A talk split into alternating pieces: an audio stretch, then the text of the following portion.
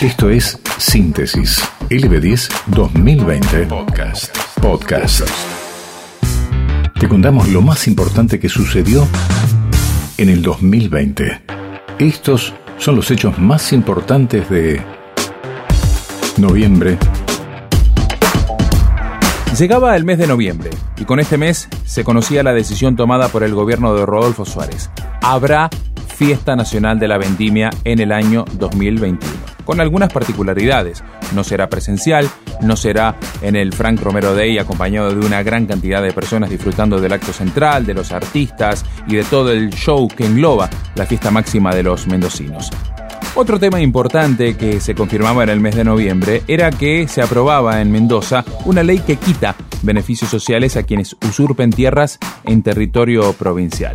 Una norma que impide el acceso a beneficios fiscales, sociales, eh, tributarios y subsidios. Las tomas de tierra en Guernica, un predio en la provincia de Buenos Aires, y el caso de los Echever en, Entre Ríos, había planteado el debate en todo el país acerca de la usurpación de tierras. El autor de este proyecto que se convirtió en ley en la provincia, el diputado Jorge Difonso, hablaba en LB10 acerca de la norma de su creación y decía lo siguiente. Evidentemente la política de vivienda del Estado, no, no de un gobierno ni de dos, sino del Estado hace 30 años, no ha estado a la altura de las necesidades del acceso a la vivienda, pero creo que no por eso se puede justificar el usurpar los, los bienes o la propiedad privada de otra persona o del mismo Estado. No se puede postergar a las personas que no se involucran en ese tipo de, de acciones delictuales por la extorsión que realiza la persona que está extorsionando, que está usurpando. En esto puede ser también una persona jurídica, una empresa que también hace una usurpación en algún otro tipo de circunstancia, ya sea por especulación inmobiliaria, económica, como le decía recién, quedan excluidos de acceder a moratorias, a subsidios, a quitas impositivas y demás que establece el gobierno provincial. También están incluidos en el proyecto. Y finalmente el mes de noviembre cerraba con una noticia que era esperada por alumnos, alumnas y también por padres y madres, ¿por qué no?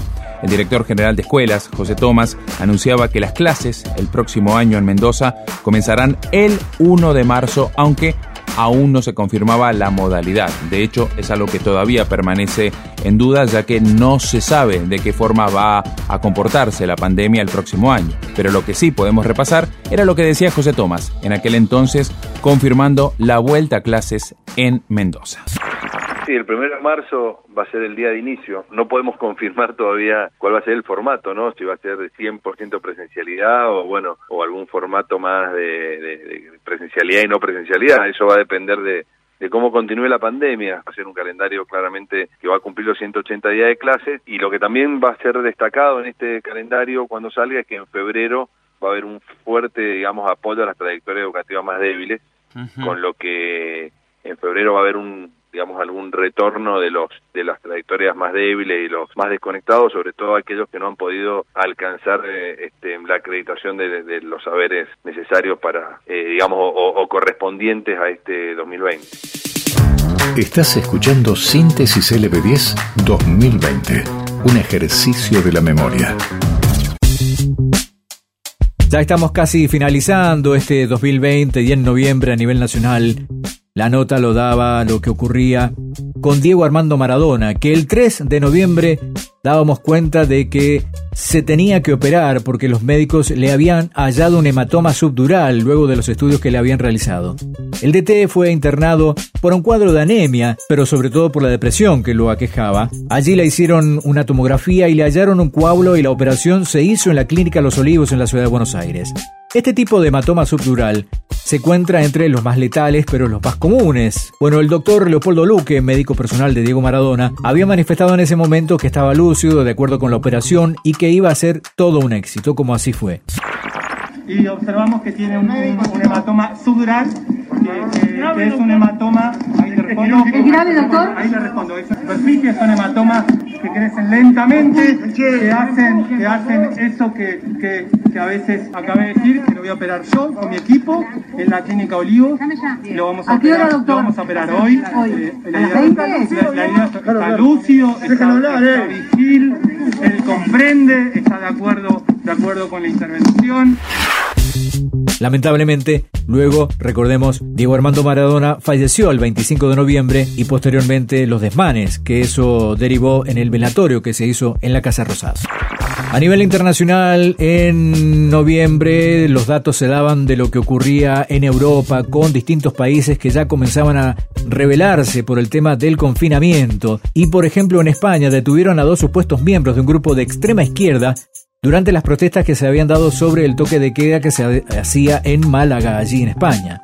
Sobre este tema, un grupo de jóvenes de Logroño decidieron limpiar los destrozos que habían realizado a estos grupos radicalizados y hasta el presidente de España aplaudió el gesto voluntario, así lo contaba uno de los jovencitos que fue a limpiar todos los destrozos.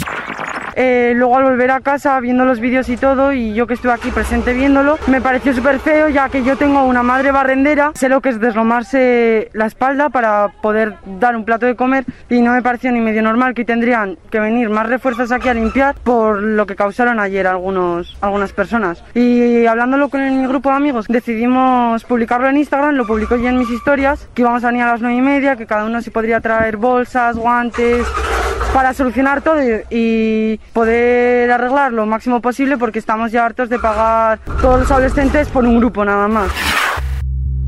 Todo esto pasó en el 2020. No es todo, pero sí lo más importante. Síntesis LB10. Un repaso contundente por nuestra historia reciente.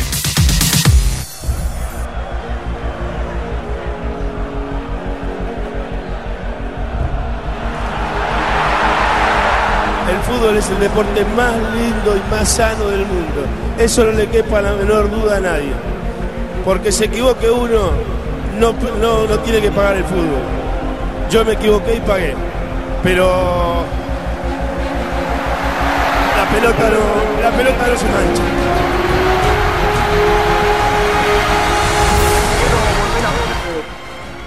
Quiero volver a tenerte al lado, a sentir eso tan lindo, Quiero y necesito verte subiendo los escalones.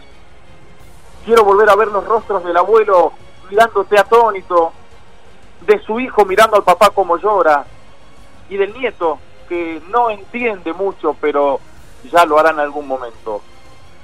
Quiero abrir, abrir esa puerta del colectivo como si fueran las puertas del paraíso eterno.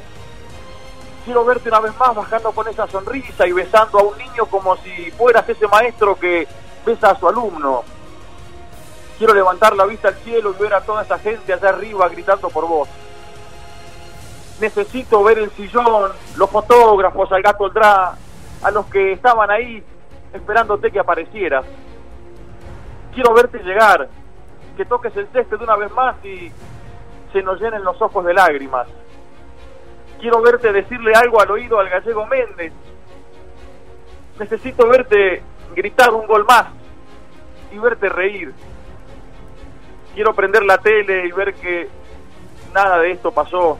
Quiero despertarme y saber que estás con nosotros, que todo fue una, una maldita pesadilla. Quiero que sepan que en estos momentos me siento la persona más egoísta del mundo. Gracias viejo, sé que me estás escuchando Gracias por traerme al mundo y por hacerme sentir este amor incondicional por otro ser humano que no sos vos. Y la mañana del jueves 26 de noviembre no iba a ser una mañana más para nosotros en la radio, así vivíamos, así sentíamos las horas posteriores a tras conocer la noticia de la muerte de Diego Armando Maradona acaso la noticia más importante del año a nivel deportivo y una de las más relevantes de la historia de este país, sin lugar a dudas. Venían horas difíciles, horas complicadas, horas que iban a marcar un antes y un después, sin lugar a dudas, en la historia de este país. Y a nivel deportivo, la muerte de Diego también, por supuesto, que dejó sus consecuencias. Partidos suspendidos, homenajes por todos lados, un torneo, la copa que se estaba desarrollando en ese momento, que pasó a denominarse Copa Diego Armando Maradona, y un legado que quedará, por supuesto, en la retina de todos nosotros. Sin dudas que noviembre fue eh, un mes con la noticia más fuerte del año, no solo a nivel deportivo, eso está más que claro, la muerte de Diego Armando Maradona trascendió fronteras, recorrió todos los países prácticamente del mundo eh, y también por supuesto nos dejó el legado de la muerte del más grande de todos. Síntesis LB10. Estos son los hechos más importantes de noviembre. Cuando estás encerrado, no hay nada más liberador que un viaje interior. Y la música es el mejor transporte en este tipo de situaciones. Por eso desde LB10 estamos repasando junto a vos una lista de las mejores canciones del 2020 y de repercusión mediática muy variada. Momento de hablar de él. Tras conseguir seis nominaciones al Grammy Latino y una al americano, el cantante colombiano Camilo se transformó en la sensación del momento. Sus singles Favorito, Tatú y Vida de Rico colapsaron los rankings musicales y en Instagram ya lo catalogan como el fenómeno del 2020. Camilo es uno de esos cantantes que mm, difícilmente pasará de moda. Y es que siempre guarda un as bajo la manga para sorprendernos con un tema que conseguiremos reproducir en nuestras mentes durante mucho tiempo. Y solo algunos pueden conseguirlo. Es el latino que se niega a sexualizar sus canciones. Él dice, no puedo fingir hablarle a una mujer como no le hablo a mi esposa. En noviembre estrenó una bachata junto al Alfa, una fusión de estilos completamente hipnotizantes, donde escuchamos la dulce voz del cantante con ritmos urbanos que combina a la perfección con la bachata y el trap latino de El Alfa. Suena Bebé. Un, dos, tres y...